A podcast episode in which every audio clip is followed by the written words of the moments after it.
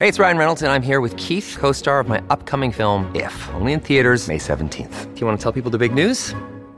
All right, I'll do it. Sign up now and you'll get unlimited for $15 a month in six months of Paramount Plus Essential Plan on us. Mintmobile.com slash switch. Upfront payment of $45 equivalent to $15 per month. Unlimited over 40 gigabytes per month. Face lower speeds. Videos at 480p. Active Mint customers by 531.24 get six months of Paramount Plus Essential Plan. Auto renews after six months. Offer ends May 31st, 2024. Separate Paramount Plus registration required. Terms and conditions apply if rated PG.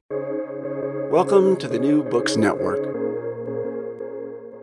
Hello, and welcome to another episode on the New Books Network. I'm one of your hosts, Dr. Miranda Melcher, and I'm pleased to have with me today Dr. Aarie Glas to tell us all about his book titled Practicing Peace Conflict Management in Southeast Asia and South America, published in 2022 from Oxford University Press. As the title suggests, this is a comparative book that looks at the two regions of Southeast Asia and South America to understand why they have some interesting conflict dynamics going on in each region and how those are managed by regional organizations, by officials. And I found this book really drew together kind of a lot of different ways of thinking about diplomacy and peace and conflict and politics, um, both between regions that are maybe less studied, especially less studied in comparison, and also different threads of this theoretical practice um, brought together in a really interesting way. So I found this book to be a fascinating lens into these two places and how they work on this diplomatic level, and a lot of kind of things to think about more broadly as well. So, Aarie, thank you so much for being with us on the podcast. No, wonderful. Thanks so much for the invitation. Uh, pleasure to be here. Before we get into the book, would you mind introducing yourself a bit and explaining why you decided to write it?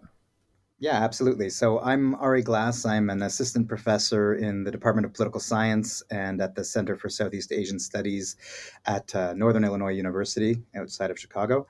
Um, I completed my PhD in 2017 at the University of Toronto, and that's where the book project came into being. It, it started as my uh, my dissertation there.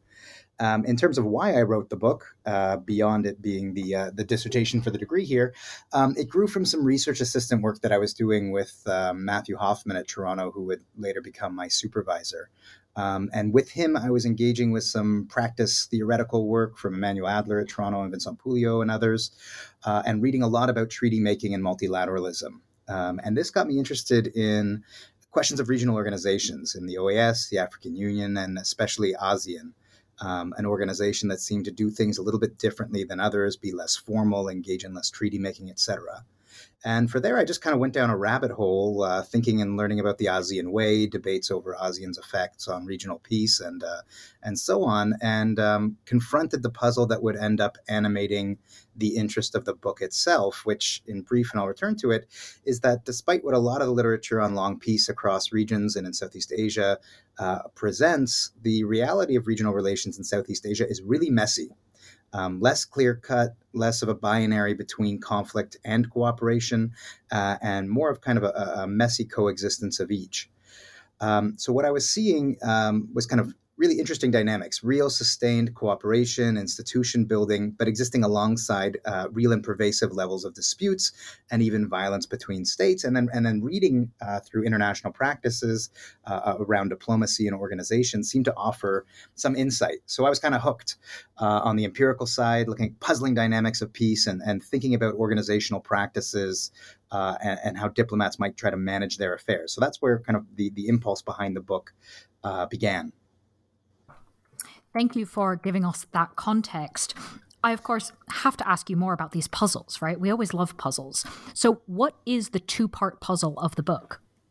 Yeah, so I, have started kind of hinting at this already, but uh, as you noted, it's it's there's kind of a twofold interest here, kind of a twofold puzzle. Everyone loves a good puzzle. Um, on the one hand, so as I've noted, um, a lot of the literature, um, at least in international relations anyway, tends to paint a kind of uh, dichotomous, uh, stark portrait of peace there's long peace or there's not. Um, and in the Southeast Asia case, it's there's a long peace. The establishment of ASEAN has fundamentally changed regional relations and made them more peaceful and, and got rid of conflict um, in kind of very stark terms.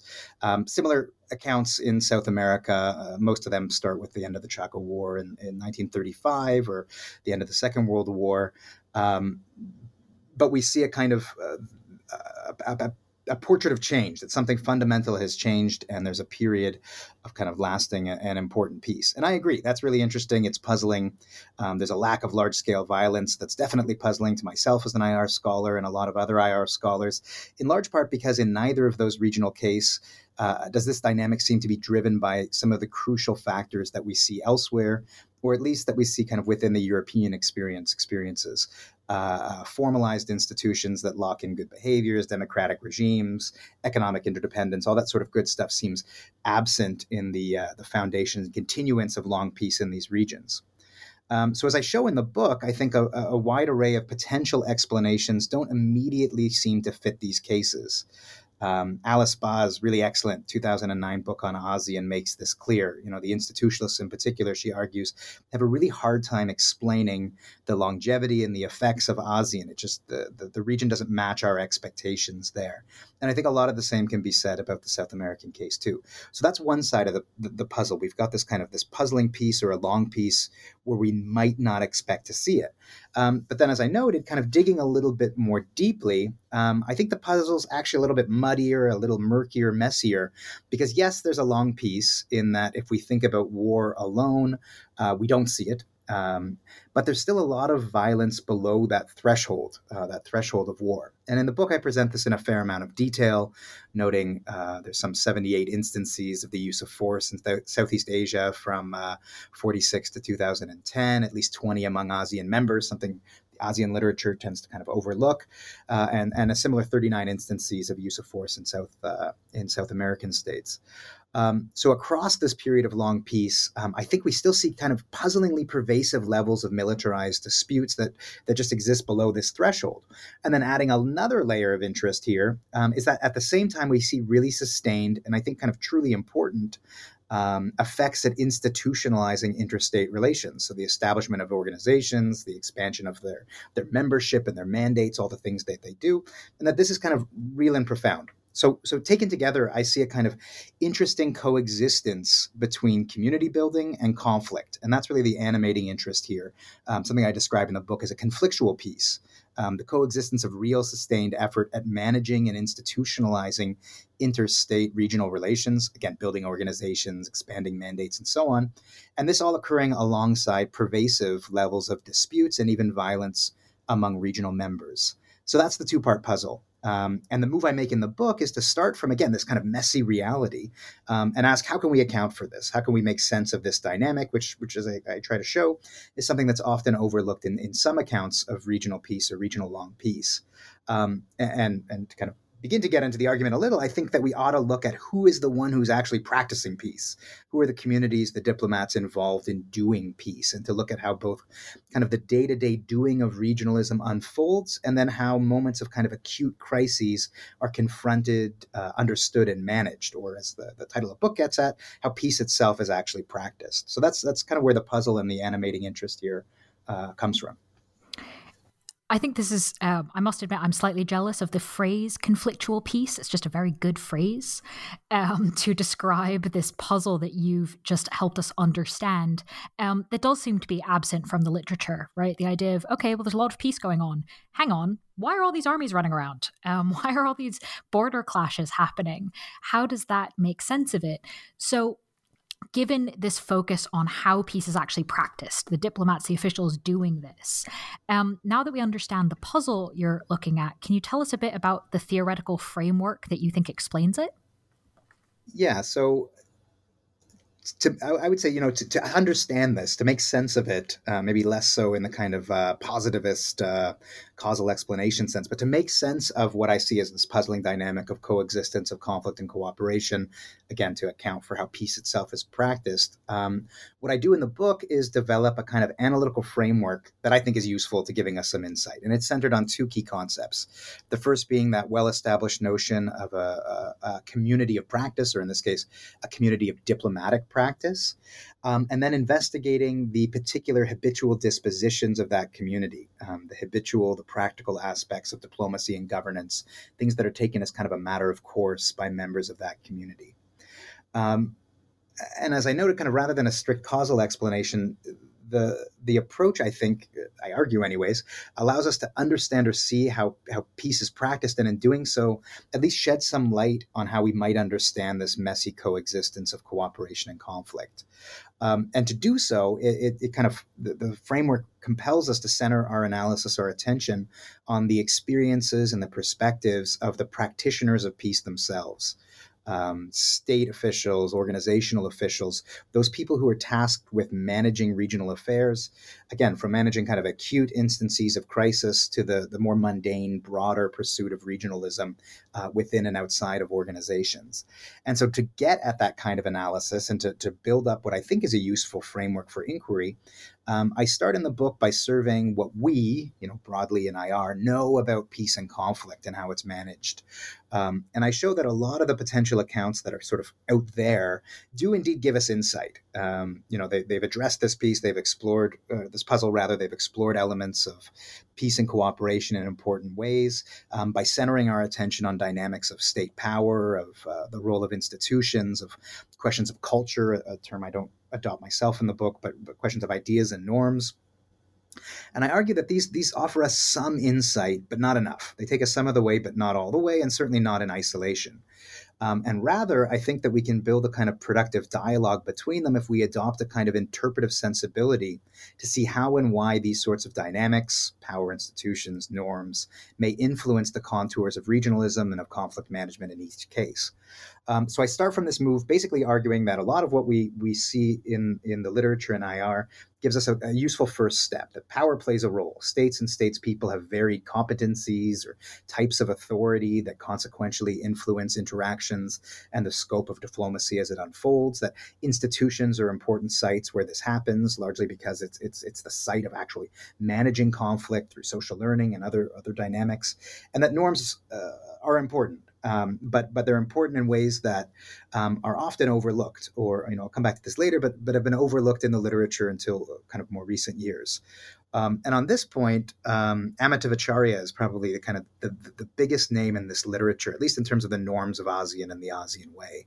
Um, but in his really excellent canonical book on on ASEAN, and I'll just quote kind of loosely here, um, he notes that um, there's, and this is quoting him, that there's considerable room for doubt whether the norms of the so called ASEAN way have actually been upheld in practice. Um, and that's kind of precisely the, the point of interest of the book and the framework I want to advance by focusing on communities of practice and their habitual dispositions, to zero in, drawing on this interpretive sensibility to examine what is done, what is upheld in practice, and with what effect. So again, the framework starts with this that power institutions and norms are likely to matter, but that we ought to zero in on how, how they matter in practice for those tasked with managing conflict or, or practicing peace. And then the second step uh, in, in, exploring how they might matter is to draw on that that, that huge and, and, you know exponentially growing literature on practices, um, as well as related concepts around internalized norms and habits and a few other kind of conceptual focal points.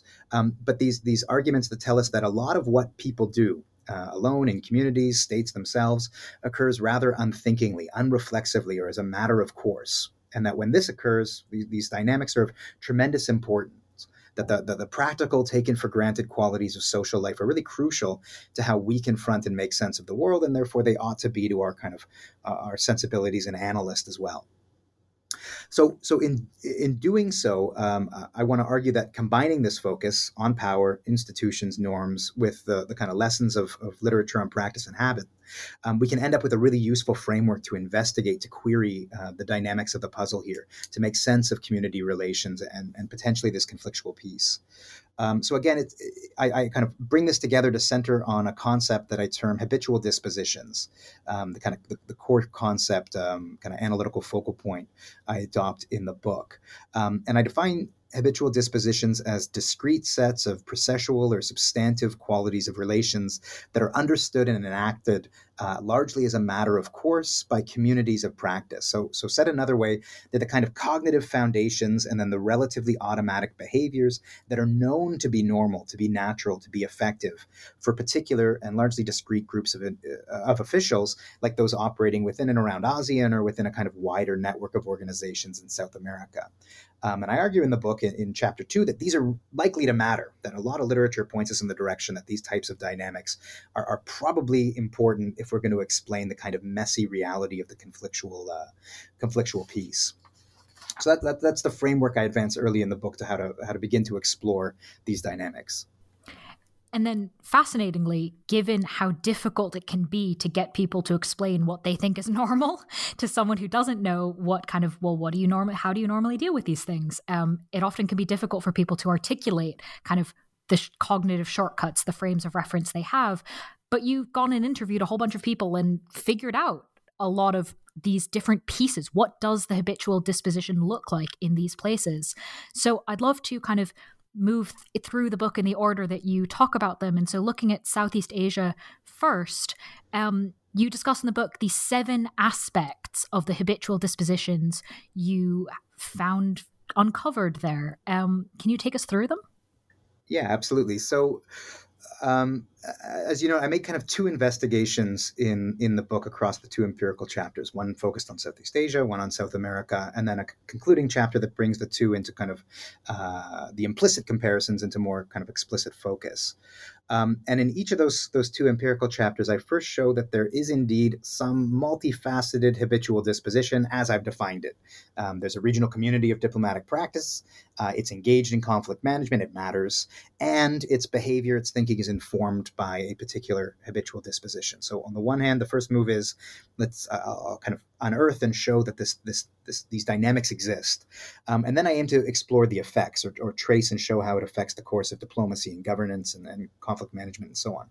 Um, so as you know, yeah, I, I argue that there's um, a diplomatic community of practice that exists around ASEAN, um, not uh, around that organization, and that it, it has a seven part habitual disposition. Um, and this takes a, a, large part of the book to, um, to uncover and articulate. Um, and as you note, it's drawn on uh, conversations. Uh, detailed interviews with practitioners um, around ASEAN and those who uh, kind of confront the organization as external others as well. Um, something that we can come back to as well on questions of methodology. Um, but I won't go in, into too much detail about how it's uncovered here, but rather what I see. So I see in ASEAN regionalism and diplomacy seven inherent qualities that together form a discrete and I think really particular habitual disposition that matters. Um, collectively, or said another way, collectively, this is what regional officials here tend to think from rather than about when they face acute crises or when they're going through the kind of mundane, banal, day to day process of regionalism more generally.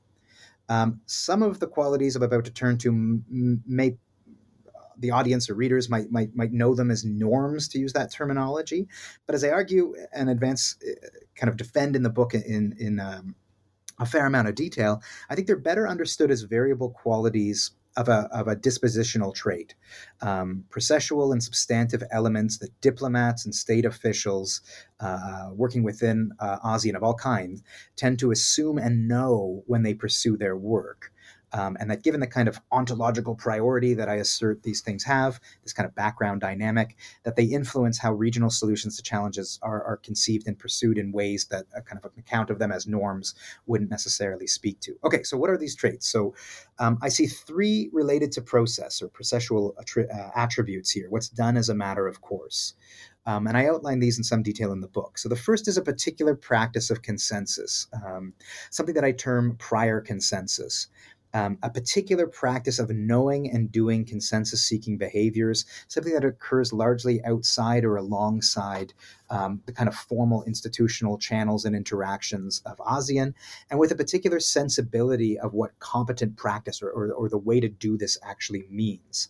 Um, I contrast this kind of vividly in the book with the experience, in particular, of European diplomats um, working in Jakarta alongside ASEAN who use the same term consensus but mean and understand it as something fundamentally different.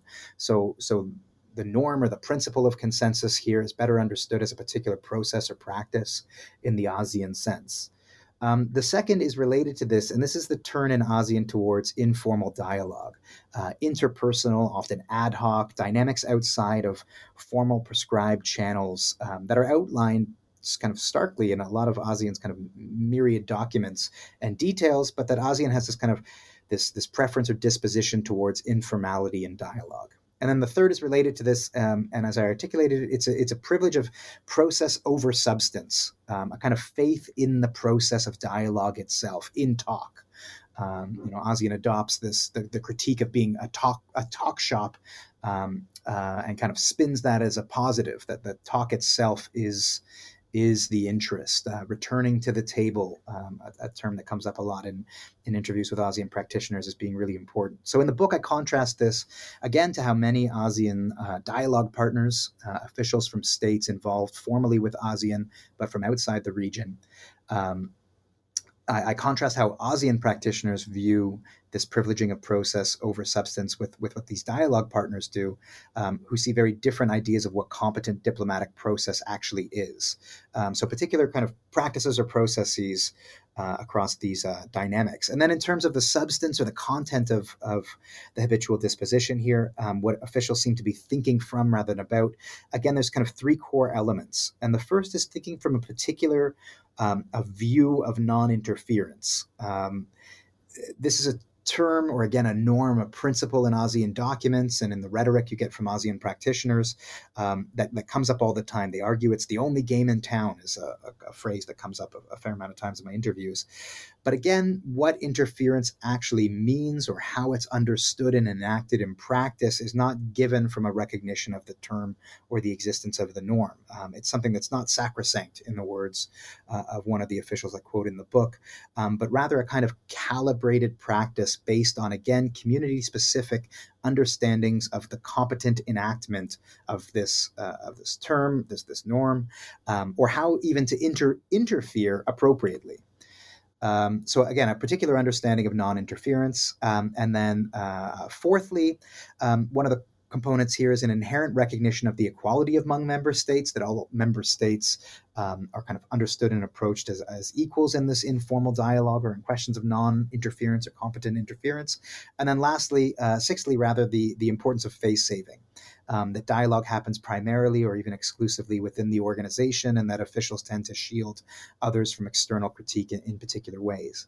And the, the final attribute, the seventh habitual element here, um, is a proclivity or inclination um, uh, knowing that it's possible and likely towards informal, peaceful dispute settlement, something that kind of blurs the analytical divide um, I advance in the book between process and content. But this kind of inherent faith that the way that ASEAN goes about solving problems works and can be done in a kind of peaceful and mutually beneficial way. So I see these seven qualities as basically the foundations for regionalism and undergirding how conflict management here is uh, is approached, uh, how officials play their game. Again, to quote the language that came from a number of interviewees, and that'll be common uh, in, in, a lot of practice theoretical treatments uh, as well. So then, with those seven pieces, how do we see that in practice? How does that well, as the title says, practice peace and manage these conflicts? Well, really briefly, I think uh, kind of at a fundamental level, they shape what's on and off of the table as regional officials here struggle to respond to challenges and pursue the kind of, again, mundane aspects of regionalism in the day to day. I think that they mean that ASEAN tends to do things in prescribed, often slow, often ad hoc ways. Um, and in doing so, as I argue in the book, I think they also lead to a sort of toleration of limited forms of violence between members. Um, so, as I show in some detail in the book, there's a kind of business as usual like attitude towards some forms of violence between members. There's there's the belief that this is going to be a recurrent reality or possibility, um, but that there are certain ways. There's a faith that there are certain ways that have been established by this community of practice um, to manage them, if if not necessarily resolve them, to but to manage them, to confront them, uh, and limit them.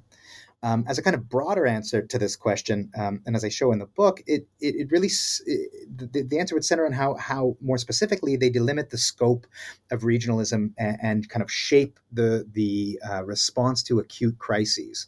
And in the book, I demonstrate this um, most starkly, anyways, by kind of case within case of the ASEAN response to the Vihear uh, conflict in 2008 and 2011 in particular, um, and how the escalation of violence between two formal ASEAN members, Thailand and Cambodia, um, was actively managed, um, and how this seven part habitual disposition uh, shaped what was on the table, what was off the table, and how ASEAN attempted to, to again, not resolve necessarily, but manage the conflict.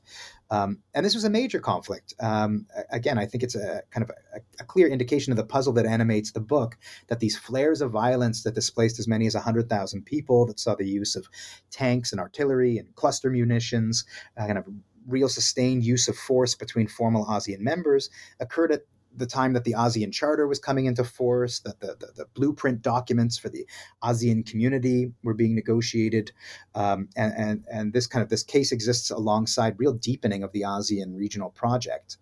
Um, so I investigate how it was managed. Um, and make the argument, unsurprisingly, I suppose, that it was managed in and through the qualities of the habitual disposition that, that I unearth. So we see a series of informal, uh, ad hoc ministerial meetings, largely led by Indonesia, kind of authoritative, powerful actor uh, within the organization, that it was kept within the institutional context of ASEAN uh, as an institutional framework, and that what was done through these meetings and how it was approached and designed was really guided by particular practices uh, around particular understandings of ASEAN's norms and principles, particular understandings of consensus, as I noted, or what interference or non interference uh, means in practice. Um, and I detail this in, in the book that um, these interactions, I think, may have, have these, these kind of ASEAN crisis management practices may have limited the violence at the time, but they didn't, in and of themselves, actually resolve them um, they may have actually made possible kind of the continued flares in violence, to use the term that came from some of the, uh, the, the folks in attendance here, the flares in violence along the border, even as ASEAN's attempts at mediation or potential resolution were ongoing. Um, but I I think it's clear that they they mattered, um, and we can see they mattered in in part because two potential options for responding to the crisis were off the table right from the onset. So there's no suggestion of using force to compel or, or coerce some kind of regional solution, um, and no, neither was there a move to make use of the formal mechanisms that are provided for this sort of thing within ASEAN's kind of core institutional documents, including the uh, the, the charter. Um, instead, we see that ASEAN set about a series of attempts to manage the conflict that, that signaled a kind of tolerance of violence and a, and a recourse to um, particular means to respond to them. Um, and as a bit of a side, I think it's it's really interesting talking to people who were involved uh, in this case in this dialogue about why they did what they did and didn't do what they what they didn't do. Um, so I often asked people who were involved in, in the dialogue in 2011 um, why there was no kind of recourse to formal mechanisms like uh, there's a high charter, sorry, high council uh, mechanism uh, in in ASEAN that, that's never been used. Um, and, and one attendee told me in a very kind of ASEAN way um, well, and I'll quote here that that that's never worked. Um, and then I pushed a little further, and and she admitted here that's never worked because no one's really wanted to try it. And I think that's really telling um, that there there are formal mechanisms that exist on paper that could be adopted, but there are kind of given ways of responding to challenges and crises um, uh, that we can uncover in the in the practices, and that's really what's done. That's what people want to try. That's what people kind of turn to as conflict uh, uh, management practices in the region. Hmm. I think that's a really interesting question. Kind of why do you do what you do and not do what you don't do? Um, and this very much helps us understand what might from the outside be hang on, but this thing exists. Why hasn't it been used, right? We now have seven pieces to understand um, what this looks like in practice. So now that we have a little bit, at least, of a handle on it um, in Southeast Asia, I'd like to turn to South America. Regional relations and institutions look rather different in this region. Um, can you tell us a bit about kind of what we're looking at institutionally here, why it's different, and what the habitual dispositions are there? Yeah, so as, as you noted in South South America, in the in the, in the case there, the, the regional relations themselves, the practices and, and the organizations are indeed they're they're very different. Um, so here, kind of at the broadest level, um, again, as I detail in the book, we see kind of a patchwork of organizations rather than in the Southeast Asian case, kind of ASEAN as a core hub of broader multilateral practices. So we've got Mercosur, the OAS, the, the kind of the, the, the now late UNASUR, uh, and a whole host of other kind of overlapping, often competing organizations that exist as sites for regionalism and governance um, within South America, and then, of course, kind of the wider hemisphere and other subsets of, uh, of regions uh, within it.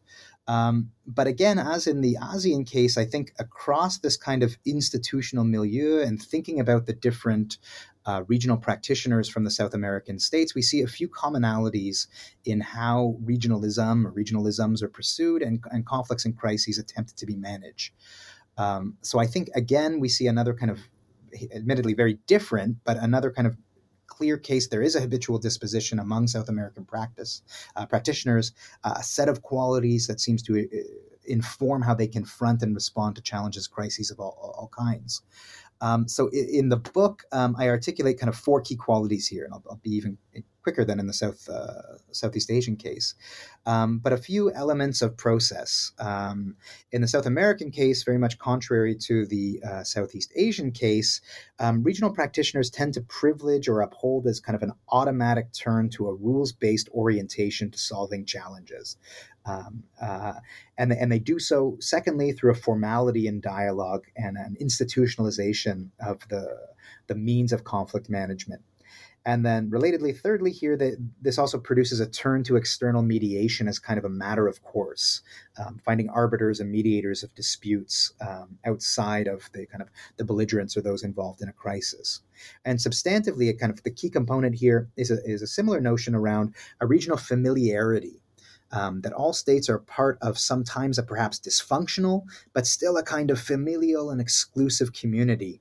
And this kind of knowing shapes their intentions, their interactions, and how these things are perceived.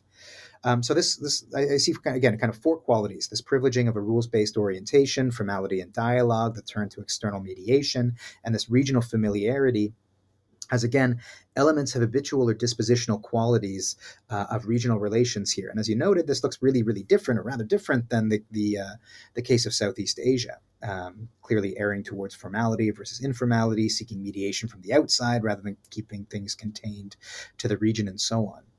Um, on, on the component of the question as to why these qualities um, exist or are pervasive in South American diplomacy, or maybe thinking about their origins, um, that's something I touch on in the book, but not kind of a central feature of the analysis, the kind of historical emergence um, of these qualities and their reification, I think, over time through institutionalized interaction. Um, on the one hand, I think that the the fact that we've got myriad institutions and organizations, this menu of overlapping organizations uh, in the region, um, is in one part um, a response to uh, American authority or hegemony, uh, an attempt to contest um, kind of varied manifestations of, of, of American uh, power. So organizations and their mandates kind of have emerged and changed over time, I think reflecting variation in this interest um, uh, among major states, Brazil in particular. But we see kind of more organizations, but organizations that often end up doing things rather similarly. Um, and across them, I think there's some key qualities that seem salient in how officials in the region tend to pursue their interests at the regional level and attempt to come together to respond to regional challenges. Um, and again, as you noted, it's, it's rather different than we see in Southeast Asia. So let's compare them now that we have a sense of what they're both doing and there are uh, already some clear differences, but also some similarities. So, can you take us through kind of the top similarities and differences between them? Yeah, absolutely. So, in in the book, I think it's it's kind of implicit, but I come back to it in the empirical chapters and then really take this on in the conclusion because I think there's a few really important similarities that begin to get at kind of the contribution of the book itself. So, at a kind of foundational level, the kind of key similarity that I unearth is that each diplomatic community of practice that I explores has some distinct set of qualities that inform at a very foundational and important level how they go about managing regional affairs and responding to challenges, how they practice peace, right? There's a particular brand style approach that we can uncover in each of these cases. So that's kind of a core similarity. Uh, in addition to that, and I think kind of really interestingly, um, is another similarity that members of each of these communities of practice they assert, they tell you quite vividly um, that what they do is the only game in town. They have a hard time fathoming other approaches um, as possible, um, as productive or efficient. In each case, I show that practitioners believe in the uh, the, the effectiveness of their particular um, brand of diplomacy or their particular habitual dispositions. In the book, I term this a kind of quality of the robustness of these habits. Um, and I explore a little bit as to where this comes from. And in both cases, it's very similar. I show that both practitioners present or understand themselves as vulnerable, um, uh, vulnerable to weak, uh, uh, larger external states or powers. They tend to present themselves as weak states doing what is needed to pursue uh, and preserve their interests. Uh, one South American diplomat put it as, "We need to do what we, we can do to feel safe and comfortable." Um, and in both cases, that's the kind of language, the sense that that I, that I get in talking to people that there's kind of one game in town, and it's what we've got to do because we're uh, we need to be safe, we need to be comfortable. Um, and again, the Southeast Asian uh, officials say much the same that their ways are needed, they're required, it's a necessity, it's just what we do, and we have to be doing it in this way. So, in this sense, I think there's some really important similarities. Um, there are discrete sets of, of knowing and doing in each community that are adopted, and a kind of faith that they're important, they're natural, they're normal, and they're effective.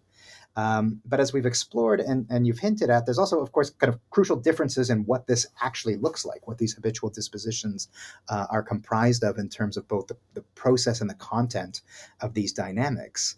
Um, so, as I've described, kind of in and around ASEAN, that Southeast Asian diplomatic community, interstate relations are understood and they're enacted through this particular seven part habitual disposition. Practitioners, they engage in distinctive processes of prior consensus, they privilege informality and dialogue uh, and in their actions. They tend towards privileging process over kind of concrete substantive outcomes and they tend towards a kind of continuation of dialogue over those kind of the, the realization of discrete outcomes and, and so on. Um, and as I show in a lot of detail in chapter four, these ways of knowing, these ways of doing are very much at odds with practitioners who exist alongside but not within that community. So ASEAN's dialogue partners, they're not normal, they're not natural, effective uh, diplomatic practices in the eyes and the minds of these kinds of officials who are external to the regional community. And of course, they're at odds as well with the features of the habits and practices that we can see in South America. So there, as I've said, the South uh, South American uh, uh, diplomatic community, as we just explored, practitioners here, they tend to confront and respond challenges in and through that four part habitual disposition, uh, something that rests on given understandings of regional familiarity, ascribes a particularized approach to this rules based or formalized dialogue in regional relations. And from that foundational sets of qualities, uh, practitioners here tend to engage in dis- kind of distinctive recourse to formal external mediation and the uh, arbitration of disputes. Uh, we see this in the Cenepa conflict and others. Um, that that looks very very different than how conflicts, potentially similar conflicts, uh, are understood and responded to in the Southeast Asian case. So really, I think that, they're rather distinct orientations towards action across both of the two regional communities that I explore, and that they've led to distinct means of regional conflict management and distinct ways that officials attempt to pursue regionalism more generally. Um, and again, I think you know the, the, the, the, key difference here is that in Southeast Asia we see this kind of informality that's in stark contrast to the more kind of legalistic impulses, the, the turn to formality and dialogue that seem to characterize um, the relations of South American states.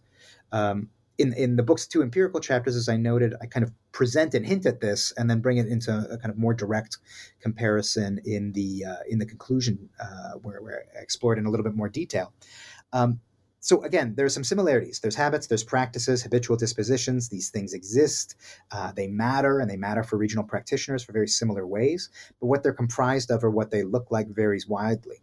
And I think a kind of final and really interesting similarity is is worth noting, um, and that's despite variation in what efficient, effective, normal, natural diplomatic practice and conflict management actually look like in each regional community. Members of each community similarly attest to the effects. They understand them to work in very similar ways. Um, and I mean this on kind of two levels. So, in speaking to regional practitioners across both cases, um, all tend to recognize and articulate the peacefulness of their region. They will tell you that what happens in their region is good. It's peaceful. Um, it's often presented as uniquely so. Often interviewees um, in, in, both Southeast Asia, excuse me, and in South America like to draw comparisons to others, to, to the quote unquote Middle East or parts of Africa, or uh, in doing some interviews in 2014 uh, 15, uh, questions around Brexit and the challenges of European unity and so on. And they argue that our region is better, it's more peaceful, it does things in a more efficient and effective way than do these other cases. Um, and that's kind of a commonality. And similarly, they each in each case, practitioners attribute that supposed peacefulness and even uniquely peaceful quality to their particular style or way or brand of diplomacy. This notion that what we do is best. It's needed, but it also works best. Um, and and interestingly, I think in my interviews, I often prompted some kind of critical reflection on this notion that was expressed kind of unproblematically. Like it, it's a given to a lot of interviewees that the region is peaceful or uniquely peaceful, and we know why. It's because of the way we go about doing things, which is distinct and important. So I would I would prompt some reflection on this and, and articulate the notion, not necessarily in this terms, but the notion of a conflictual peace um, that we did see kind of lingering uh, territorial disputes, distrust, and so on. And often the, the the response to me was kind of formulaic across both contexts. That yes, um, we have some issues here. Yeah, there's no war. We still have some conflict, or we still have some distrust. But and that but was really important. But we have ways of dealing with it that work. And in each cases, I kind of found the same formulation that yes, there might be kind of limitations to our peace now that I've been pushed on it, but we have recourse. We know how to manage it. Um, we know how to handle it kind of best. Um, so yes, there's lingering, lingering disputes, or again, flares of violence was the uh, the term a couple Southeast Asian practitioners put to me. There's flares of violence, or there's tensions, there's distrust, um, but the way that we, the ways that we have to manage them work. Um, and I think I think that's kind of a, a, key similarity here. So, in briefest terms, the, a core similarity is that members of each community understand their habitual dispositions to work and to work well. Um, a great quote that I that I use in the book a, a couple of times, I think, comes from a, a, Southeast Asian official who argued that the kind of qualities that I see as habitual and practical here are quote a necessity that works most effectively um, end quote. There, it's the only game in town, and thankfully, it's a it's a good one. It's something we have to do, but of course, it's something that works well. So again, I think in each community we have kind of this basic habitual practical qualities of how they manage affairs. They look very different, but they're similarly assumed to work and work well in each case. Do they work? Are they um, successful um, in keeping the peace? Yeah, I think, yeah, great question. Obviously, the follow on there. Um, so I think that while practitioners in each case attest to, to the fact that they work, to their effects, um, that they work. Um, I think that they have they have limits, and I present this in in, in the book in some detail. So, first, um, as I already articulated, they, they they don't speak necessarily to kind of the underlying exogenous ways that that flares in violence, lingering distrust um, uh, can kind of recur. So for for officials and practitioners in both communities, um, as I noted, they recognize that there remains distrust is, is the term that was used a lot. Um, and as I explore in the book, I also think that they they foster or make possible a kind of tolerance of limited levels of violence. Um, regional practitioners tend to know or understand that violence is a possibility in ways that seem sort of unfathomable to um, diplomatic practitioners external to each region, to uh, North American practitioners um, who I interviewed alongside South American practitioners, or to extra regional officials from Europe or elsewhere um, working alongside ASEAN and Jakarta. Um, there's a there's a business as like usual um, kind of approach to to low levels of violence that seem problematic to external observers. So on the one sense, I, I don't think they lead to the kind of security community dynamics that we see um, elsewhere, but I do think that they, that they help kind of depress or manage conflict when it arises. Um, so, yeah, more narrowly, I think that that as I, I, show in both, I'm not going to go into too much detail, but as I show in the kind of within case cases in the book, the way that things are managed I think has a kind of depressive effect. They, they can cool off temperatures, they can buy time, but in, in, both cases, or especially in the ASEAN case, the Southeast Asian case, um, I don't think they can. They, they, we have kind of clear evidence of them resolving conflict themselves. Indeed, it's it's in the Preah conflict. It's only when Cambodia kind of gets gets so frustrated by the ASEAN approach that it had kind of acquiesced to that it breaks from the kind of set ways of doing things within this. Uh, uh, institutional context and goes to the UN and the ICJ that the issue is actually formally resolved. So I think we see kind of clear limits to the ways that peace are practiced, which again speaks to this broader conflict of the kind of the, the continuance and the coexistence of conflict and cooperation. Um, uh, so I think this kind of leads to that messy, that that that muddy, that imperfect kind of quality of relations that I spoke about earlier, the conflictual peace itself. So, so I don't think they're they're there to necessarily stop the recurrence of tensions, of distrust, of, of even violence, and they may not be able to resolve them, but they, they they bind practitioners together in particular ways of attempting to resolve them or, or practice peace when these crises occur. So aside from helping us understand these existences, I suppose, of conflictual peace in both regions.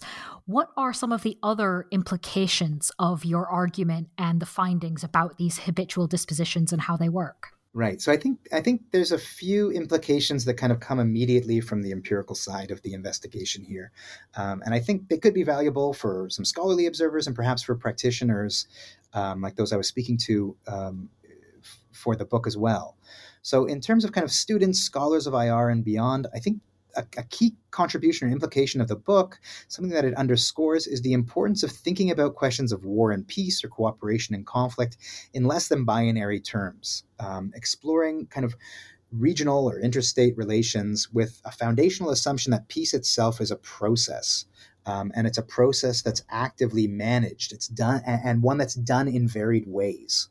So, one of the key, I think, conclusions of the book is that there's no singular way to manage regional affairs, let's say, or interstate affairs, or do so effectively. Um, what the actual practices of peace look like across these two cases in the global south vary widely.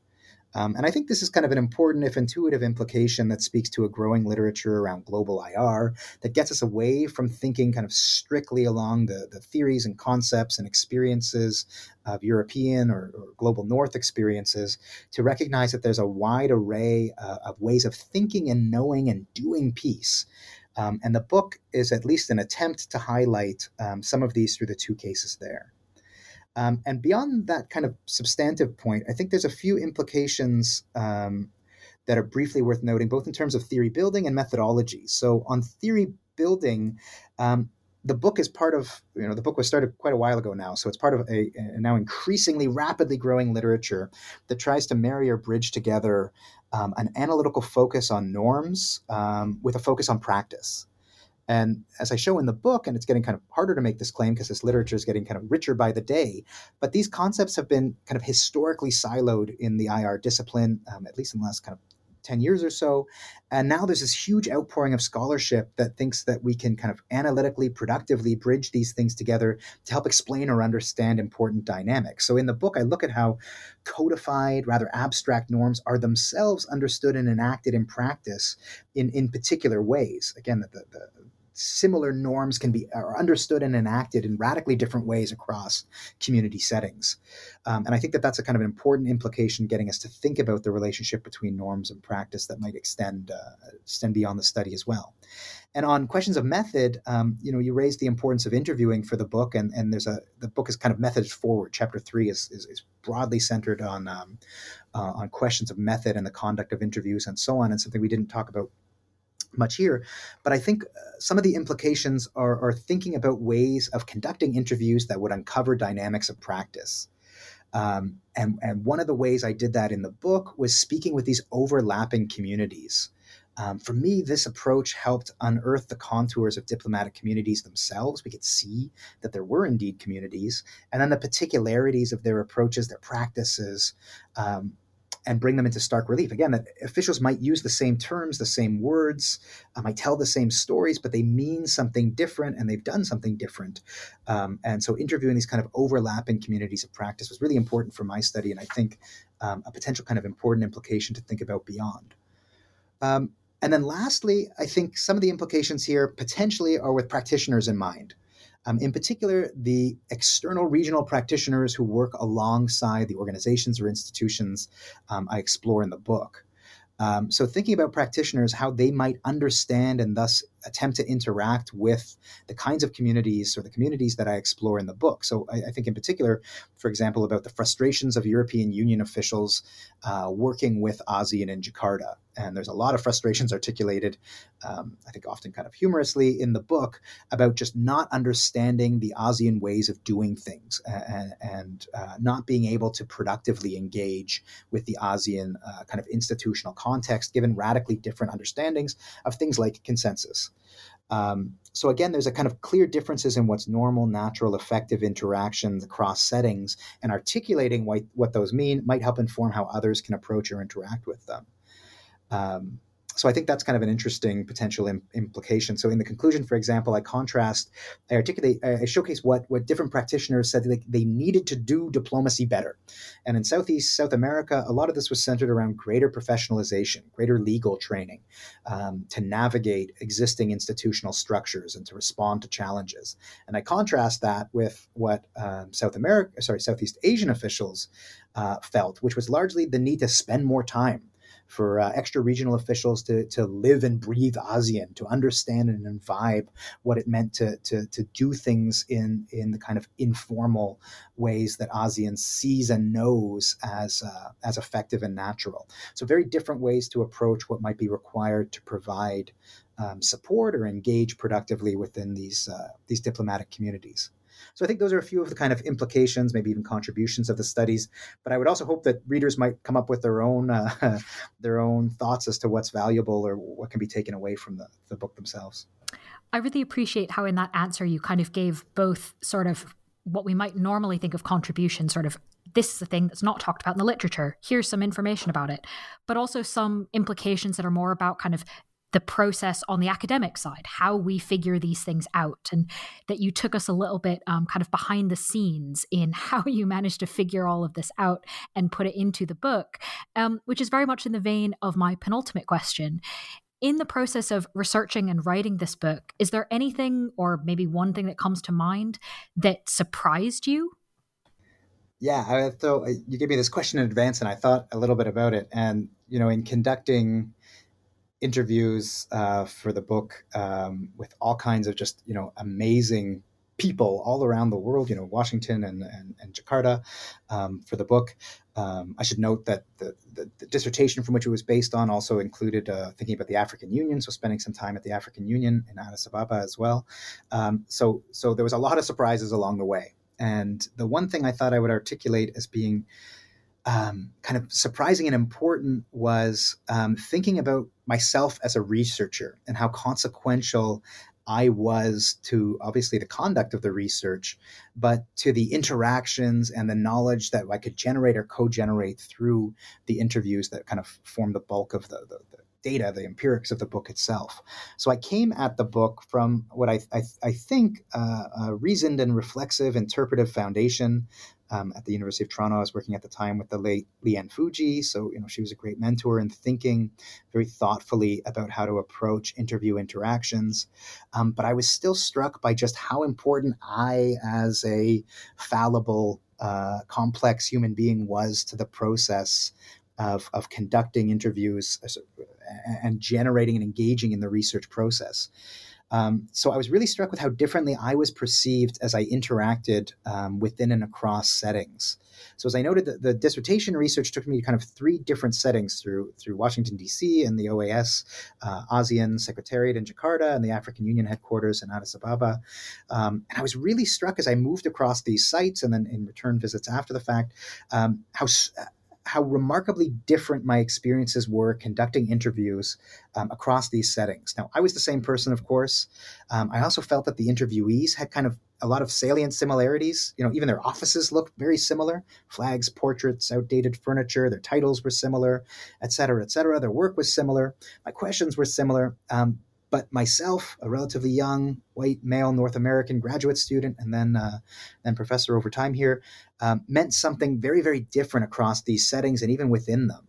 Um, so sometimes I was met with enthusiasm, other times boredom, sometimes skepticism, or even hostility, um, and trying to navigate kind of how I fit in and what the role of my positionality was in influencing the contours of research um, was really challenging and surprising, um, even with kind of my best laid plans.